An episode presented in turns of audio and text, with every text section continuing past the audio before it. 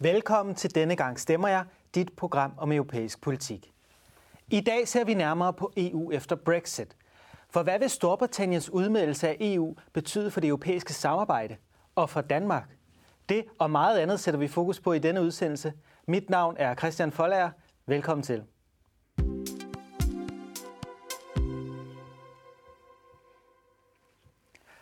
Og også velkommen til mine to gæster. Uffe Ellemann Jensen, tidligere udenrigsminister, og Per Stig Møller, også tidligere udenrigsminister. Øh, jeg har inviteret jer to herind, fordi I har spillet en helt central rolle i dansk udenrigspolitik de sidste øh, 40 år. Og øh, jeg vil gerne have, at I kunne hjælpe med at gøre os klogere på, hvad Brexit vil betyde for EU, og ikke mindst også for Danmark. For i 2016, der stemte et flertal af britterne for leave, altså at Storbritannien skal melde sig ud af EU. Vi ved ikke endnu, om det rent faktisk kommer til at ske, altså at Storbritannien forlader EU. Men hvis vi nu tager det for givet her i den her udsendelse, at de kommer til at forlade EU, hvad vil Storbritanniens exit så betyde for det europæiske samarbejde? Fordi Storbritannien har jo traditionelt været på Danmarks side, stået for en liberal økonomisk politik, for at stramme budgetter og ikke at bruge for mange penge. Når nu de forlader EU, hvad vil det så betyde, Uffe? Det er klart, det betyder, at vi mister en forbundsfælde på en række vigtige områder. Og jeg synes måske, det vigtigste, hvor vi kommer til at savne, savne dem, det er det at have en liberal handelspolitik. Altså prøve at have så åbent og så meget frihandel som muligt. Og det indre marked, som vi jo har i EU, det kom jo også til i høj grad på grund af britisk pres. Tænk, det var fru Thatcher, der der virkelig spændte sig for. Så det kommer vi til at savne. Og vi kommer også, hvis du sådan har holdningen til mange af de udenrigspolitiske spørgsmål, der kommer du også til at savne britterne. Øh, omvendt, så synes jeg, at øh, skal, kommer der noget godt ud af det her, hvis det bliver til noget. Øh, og det er vi jo nødt til at forberede os på, ikke sandt? Øh, kommer der noget godt ud af det? En god ting er der kommet ud af det. Det har banket de andre sammen. Og det har fået mange, selv de værste skrighalse her til lands, til at sige, ah, det der med, om vi også skal have en Dexit, ligesom en Brexit, ah, lad os nu lige vente og se, hvordan det går. Altså der kan man sige, at det har været en øjenåbner for resten af EU i, hvor, hvor vigtigt det egentlig er, at vi har det. Ja, hvad tænker du, Per Stig? Får vi mere centralisme, øh, mere central europæisk økonomisk politik? Ja, det kan man jo ikke komme til at få. Øh, det er der vel for, for mange, der ikke vil acceptere. Men øh, jeg vil godt lige supplere det her første spørgsmål til Uffe med, hvad kommer vi til at mangle, når britterne forsvinder? Det, jeg kommer til at mangle, det er for inden for det europæiske sikkerheds- og forsvarssamarbejde. Mm. Og det er derfor, jeg hele tiden har sagt, at vi må skilles som venner. Det er meget, meget afgørende, at det ikke bliver med et had og et bitterhed. Fordi vi er intet uden den britiske her i øh, samarbejde med de europæiske styrker, og derfor er det meget, meget vigtigt, at vi bliver fortsat det europæiske sikkerheds- og forsvarssamarbejde. Det bliver, skal så hedde noget andet, der skal være nogle aftaler, men det bliver et meget stort hul, der kommer i vores muligheder for for eksempel at stå op imod russisk revanchisme, samtidig med at NATO jo altså har en præsident i Amerika, som ikke er så ivrig efter NATO, hvor vi kan indstille os på, at Europa skal klare mere selv. Men, men så vil jeg godt følge op med mere centralisme. Jamen, der kommer til at ske det, Altså, at den fransk-tyske motor kommer nu til at køre. Jeg er godt klar over, at de ikke er helt synkrone, men de vil gøre, hvad de kan for at blive synkrone. Øh, og der vil så Macron gå længere end Merkel vil, og så er det jo også rigtigt, hvad Uffe siger, at der er ikke længere nogen af de der lande, som før ville ud, som nu vil ud. Men så kommer der nogle andre spændinger, som vi kan vende tilbage til inden for EU. Men uh, der er ikke længere nogen, der taler om, så skal vi følge efter, så skal vi følge efter. Men der, hvor jeg bliver bange for, at vi kommer til at virkelig stå og få et hul i muren, det er, hvis vi ikke får en ordentlig forsvars- og sikkerhedsaftale med dem. Enig. Ja, og det kan vi jo pege hen på, hvad betyder det for Danmark? Fordi vi kom jo ind i EU, fordi Storbritannien kom ind. Nu forlader Storbritannien EU. Er det et stort tab for Danmark, øh, Uffe? Jamen, jeg mener, det er et stort tab. Og det vil give os en række problemer også. Altså sådan noget, der virkelig er til at tage og føle på her og nu, det er fiskeriets situation. Fordi øh, der mange af de steder, danske fiskere kommer, jamen det er noget, hvor englænderne nu så vil sige, hov, ja, det er så lige vores, ikke? Ja, Ken Kirk kan ikke sejle over en gang til. Nej, det er, og spise kippers i bare overkrop ja. i London. Ja, det var, den, det var den gang. Ja. Øh, det var i min tid, vi skulle sidde og forhandle den fælles fiskeripolitik. det var op ad bakke, det var det virkelig. Det er et område. Og så er det jo også et stort og vigtigt marked for os på øh, fødevareområdet. Altså bacon og smør, ikke sandt? Traditionelt stort område, det betyder meget for os.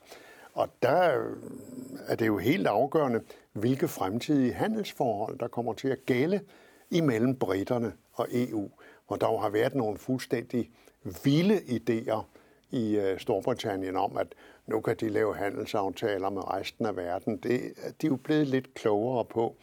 Så vi har et par områder der, hvor, hvor øh, man sådan sidder med tilbageholdt åndedræt og siger, hvad pokker kommer der til at ske her. Men dengang var vi jo i den situation, at vi havde 50, halvdelen af vores marked lå i Sverige og i England. Ja.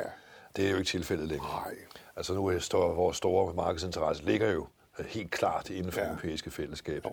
Så er der en anden situation end i 73, hvor, ja. hvor, hvor, hvor vi, altså når England pludselig gik ind, jamen så var hele vores marked inde. Ja. En af de ting, som var afgørende for Brexit ifølge mange analytikere, det var den aftale, Cameron fik forhandlet igennem. Fordi de stemte jo ikke kun om fortsat EU-medlemskab eller at melde sig ud, men for en aftale, som Cameron havde ført, forhandlet igennem ned i EU, som blandt andet fik et ophør med sociale ydelser i syv år. Men det helt store punkt for ham, det var den frie bevægelighed. Ja. Han ønskede, og det ønskede Storbritannien, at den frie bevægelighed skulle begrænses til Storbritannien, fordi de har fået så mange ind fra Østeuropa. Oh. Det vil EU ikke give ham. Øh, Merkel nægtede blankt. Var det en fejl, øh, Pesti? Jamen, det kunne jo ikke gøre andet, fordi hvis du, har, du, hvis du har et frit marked, hvis du har det indre marked, det er jo det, man så også snakker om nu, om de kan være i en 12-union eller en frihandelsunion.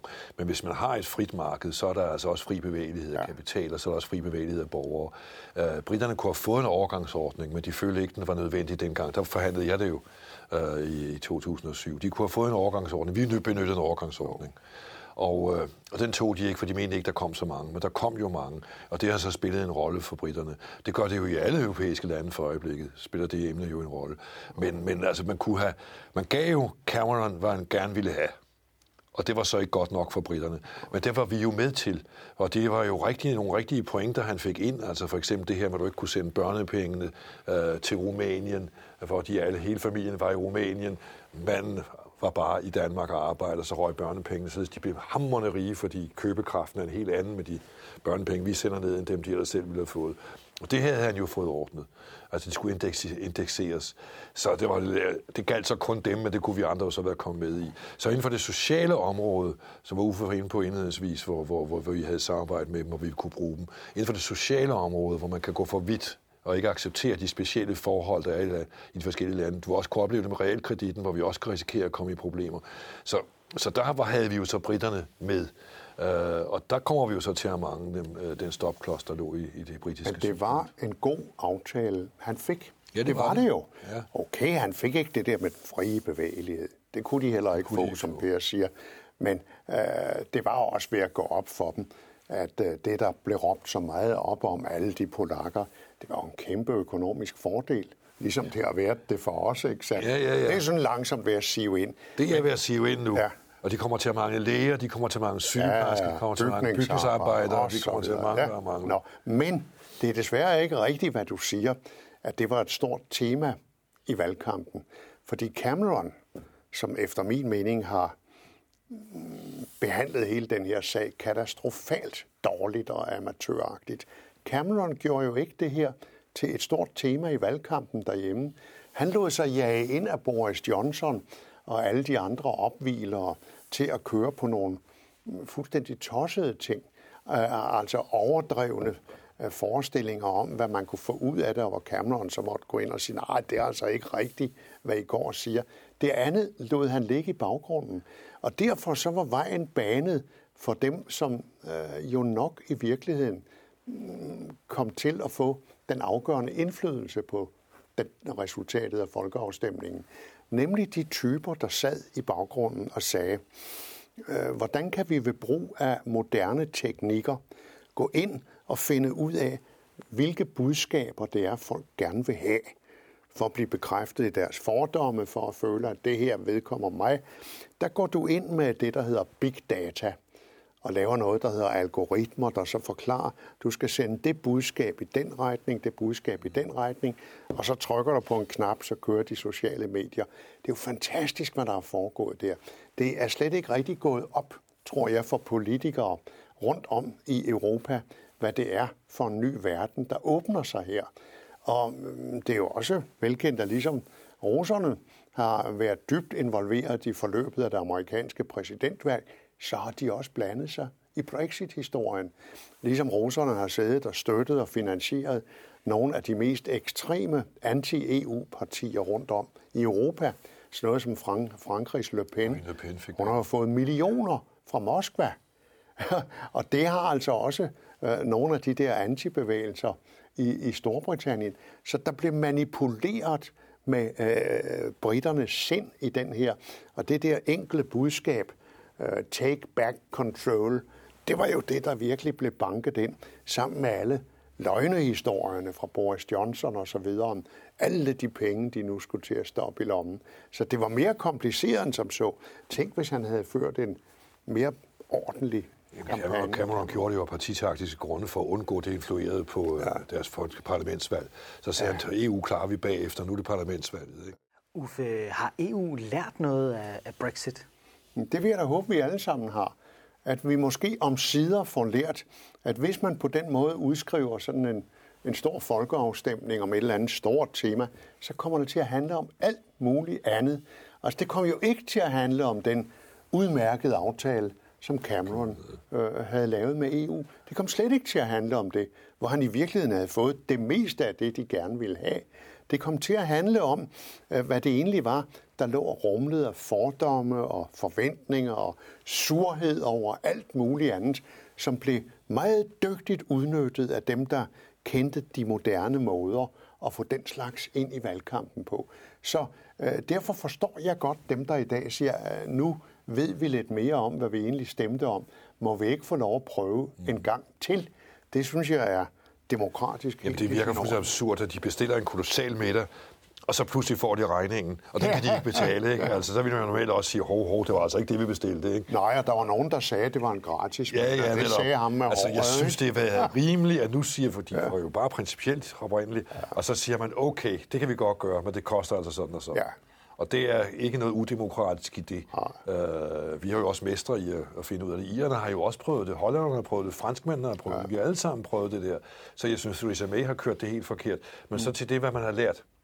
Ja, det håber jeg så sandelig, man har lært, at man skal altså sørge for, at denne her enighed, vi har i EU, at den accepterer mangfoldigheden. Og det er hele tiden efterlyst, altså det er enhed, det er enhed i, i mangfoldigheden. Og der må vi acceptere, det var det, som Cameron havde fået ud af det, at der er forskellige sociale systemer, at der er forskellige måder at kræve skat op på, at der er forskellige traditioner i landene. Og der skal vi passe på, at vi ikke bliver ved med at prøve at male hen over i kraft af det indre marked, og vil gøre alting ens. Det skal vi ikke. Vi må godt have forskellige måder at indrette os på. Det håber jeg, at man har lært af det her, fordi det er jo noget, det, britterne har reageret imod. Det er også det, polakkerne og ungarerne i øvrigt øh, reagerer imod. Og det håber jeg, at man har lært af det. Vi har faktisk været ude og spørge nogle vælgere om det her emne. Lad os prøve at se, hvad mm. de har at sige.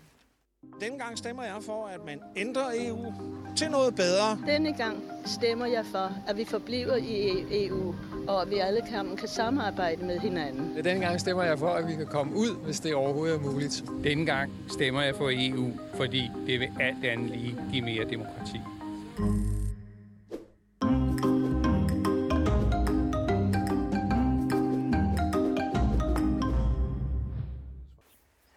Ja, altså, her ser vi nogle vælgere, de øh, siger mange forskellige ting. Ja, ja, det er meget så, typisk... Så øh, blev vi så meget klogere. Ja. Men jeg vil godt få til en ting til, som jeg håber, man har lært. Det er, at der er mange mennesker, som føler, at de er blevet overhalet af udviklingen.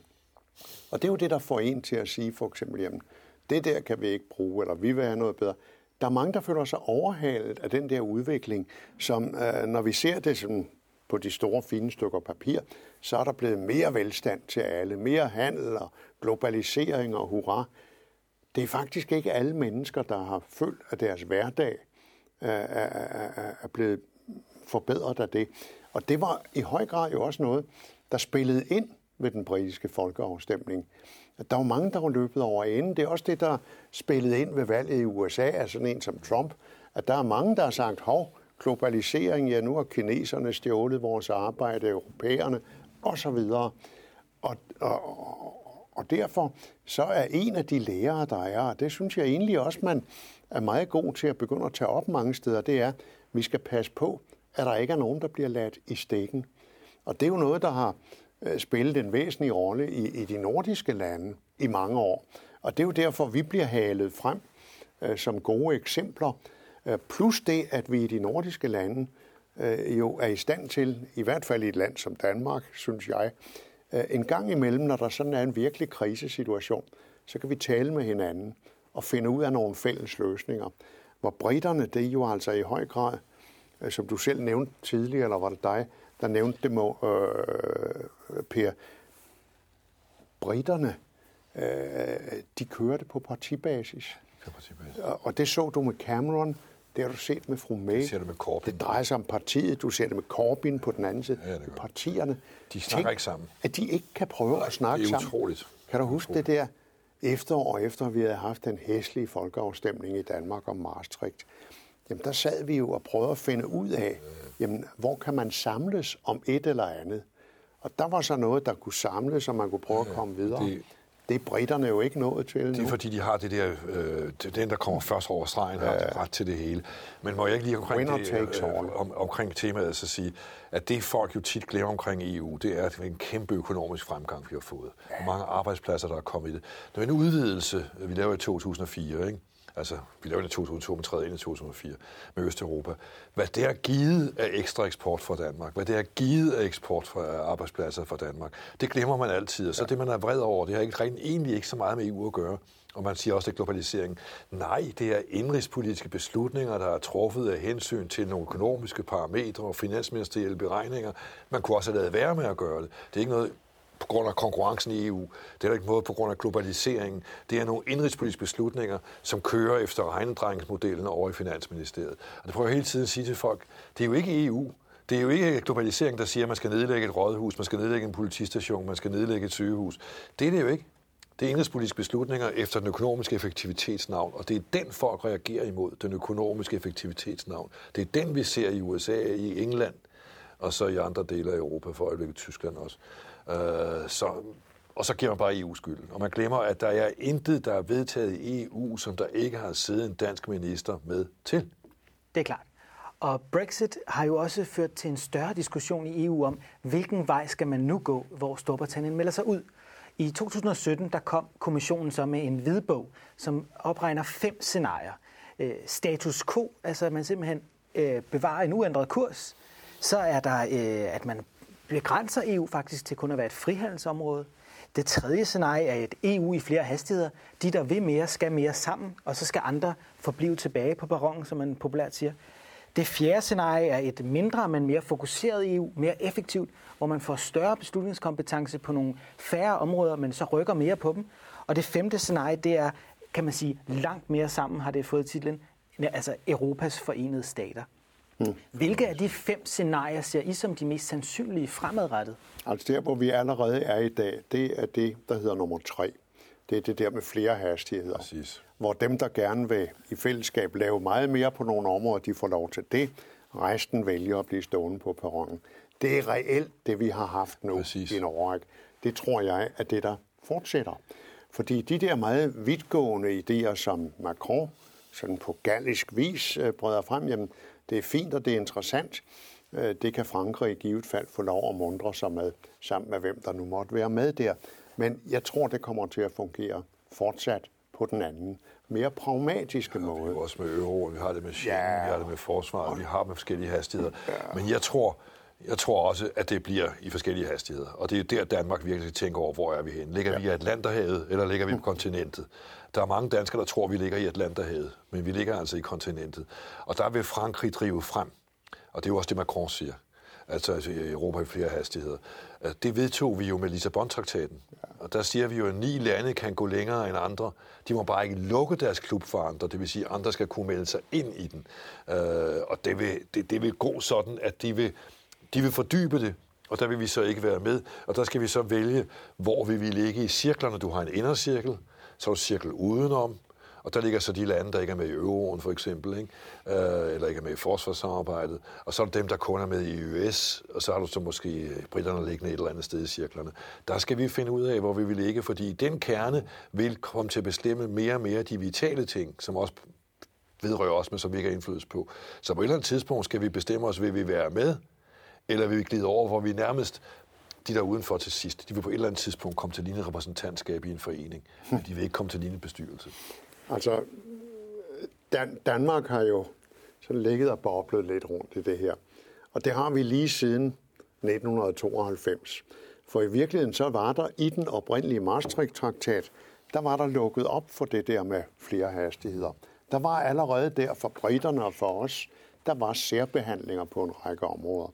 Så fik vi det der berømte danske fire forbehold, som vi kalder dem, som reelt er undtagelser, som vi selv kan melde os ud af, når det passer os, og hvor vi jo de gange, vi har spurgt vælgerne, skal vi ud af det, så har de sagt nej. Øh, og så opfører vi os i øvrigt, øh, hvor vi får lov til det, som om vi var med. Men på nogle områder, der får vi ikke helt lov til det politisamarbejde og sådan noget. Så det koster at stå udenfor.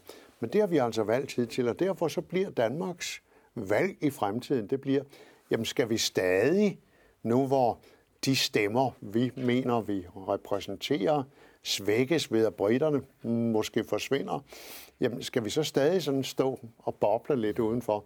Eller skal vi sige, at nej, nu vil vi godt ind og sådan have lidt mere at skulle have sagt, så meget det nu bliver. Vi kommer til at stå i den valgsituation. Det er den valgsituation, vi står i allerede i dag. Og øh, øh, de europæiske politikere fulgte jo op på øh, den her øh, plan med fem scenarier mm. ved at vedtage en øh, ny Rom-erklæring i 2017 på 60-året for den oprindelige Rom-erklæring. Og her der kom de med fire scenarier, hvor man virkelig ønsker at tage teten op og udbygge samarbejdet.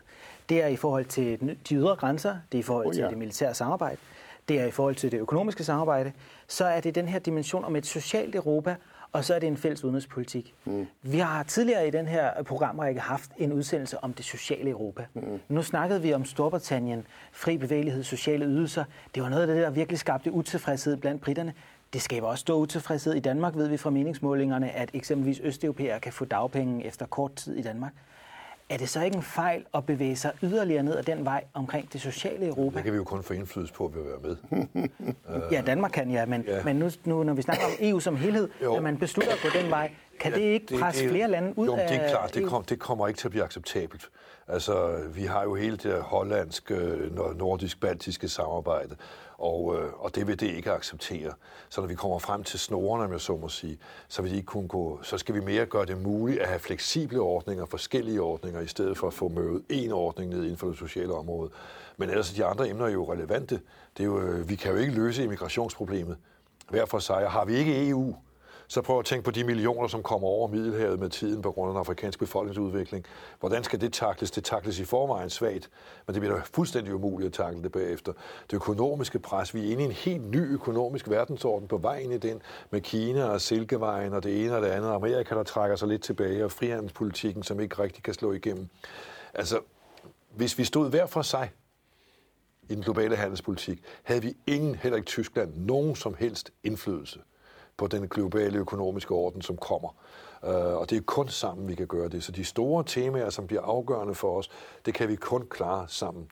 Europa er, hvis det her går i opløsning, kommer vi til at ligne Tyskland før 1870 en masse fyrstedømmer, eller Italien før 1859 en masse fyrstedømmer, og uden indflydelse. Ja, altså, det jeg især vil lægge vægt på, det er, at vi øh, begynder at tage mere alvorligt udviklingen af et øh, fælles forsvars- og sikkerhedspolitisk samarbejde i EU, tæt knyttet til NATO, men at vi ser i øjnene, at amerikanerne de altså skal bruge flere kræfter på den anden side af kloden, Præcis. hvor Kina jo vokser.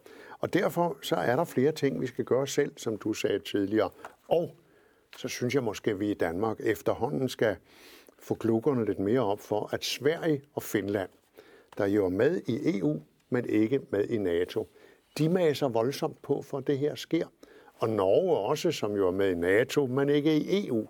Men tænk, hvad hele den nordiske og baltiske dimension her kommer til at betyde i fremtiden, fordi det er i vores nærområde, at de store trusler Præcis. ligger, og de skal håndteres meget stærkere europæerne.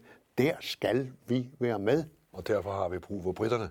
Ja, Det er det, Det fordi Også det det. her nye Hansestadsinitiativ har jo det ja. problem, at vi kan ikke blokere for noget i EU, altså Danmark, Holland og de baltiske lande, Sverige osv. Vi er faktisk for små, så hvis EU vil bevæge sig i en retning, vi ikke ønsker, så har vi svært ved at stoppe dem. Jamen, Jamen, det er ikke gå- det afgørende. Nej, det er ikke det afgørende. det afgørende her, det er at få lavet meget mere. Og i stedet for det der, altså, jeg bliver så irriteret hver gang, der er nogen, der siger, vi skal kunne blokere for det og dat. Nej, vi skal fandme gå ind med, med stor styrke og sige, det her er vigtigt for os. Derfor vil vi også være med. Må jeg sige, nu er jeg jo ligesom Uffe, har jeg jo siddet ved et hav af topmøder. Og man sidder altså ikke stemmer. Altså, jeg ved godt, vi har stemmevægt og så videre. Vi sidder ikke og stemmer. Og det vil sige, det der NB6, som jeg var med til at tage initiativ til, det nordisk-baltiske, som så er suppleret nu med Holland og Hansestederne.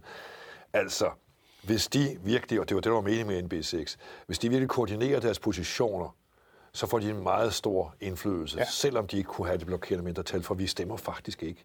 Nej. Vi prøver altid at imødekomme, altså hvis sådan en gruppe kommer med nogle synspunkter på det næste skridt, og mens det er til forhandling, så vil man blive imødekommet, så vil man finde en fælles Så holdning. ved du, hvornår du skal høre efter, og hvornår det kan være det samme. Ja, præcis. Jeg vil i hvert fald sige tusind tak, fordi I kom uh, her i dag. Der er jo rigtig meget at snakke om, og jeg er sikker på, at vi kunne snakke videre, og forhåbentlig kan man også snakke videre hjemme i stuerne om, hvad Brexit vil betyde for EU. Øh, Men tak til Uffe Ellemann Jensen, til Per Stig Møller for at komme her i dag, og tak til seerne derhjemme for at se med. Vi ses i næste uge.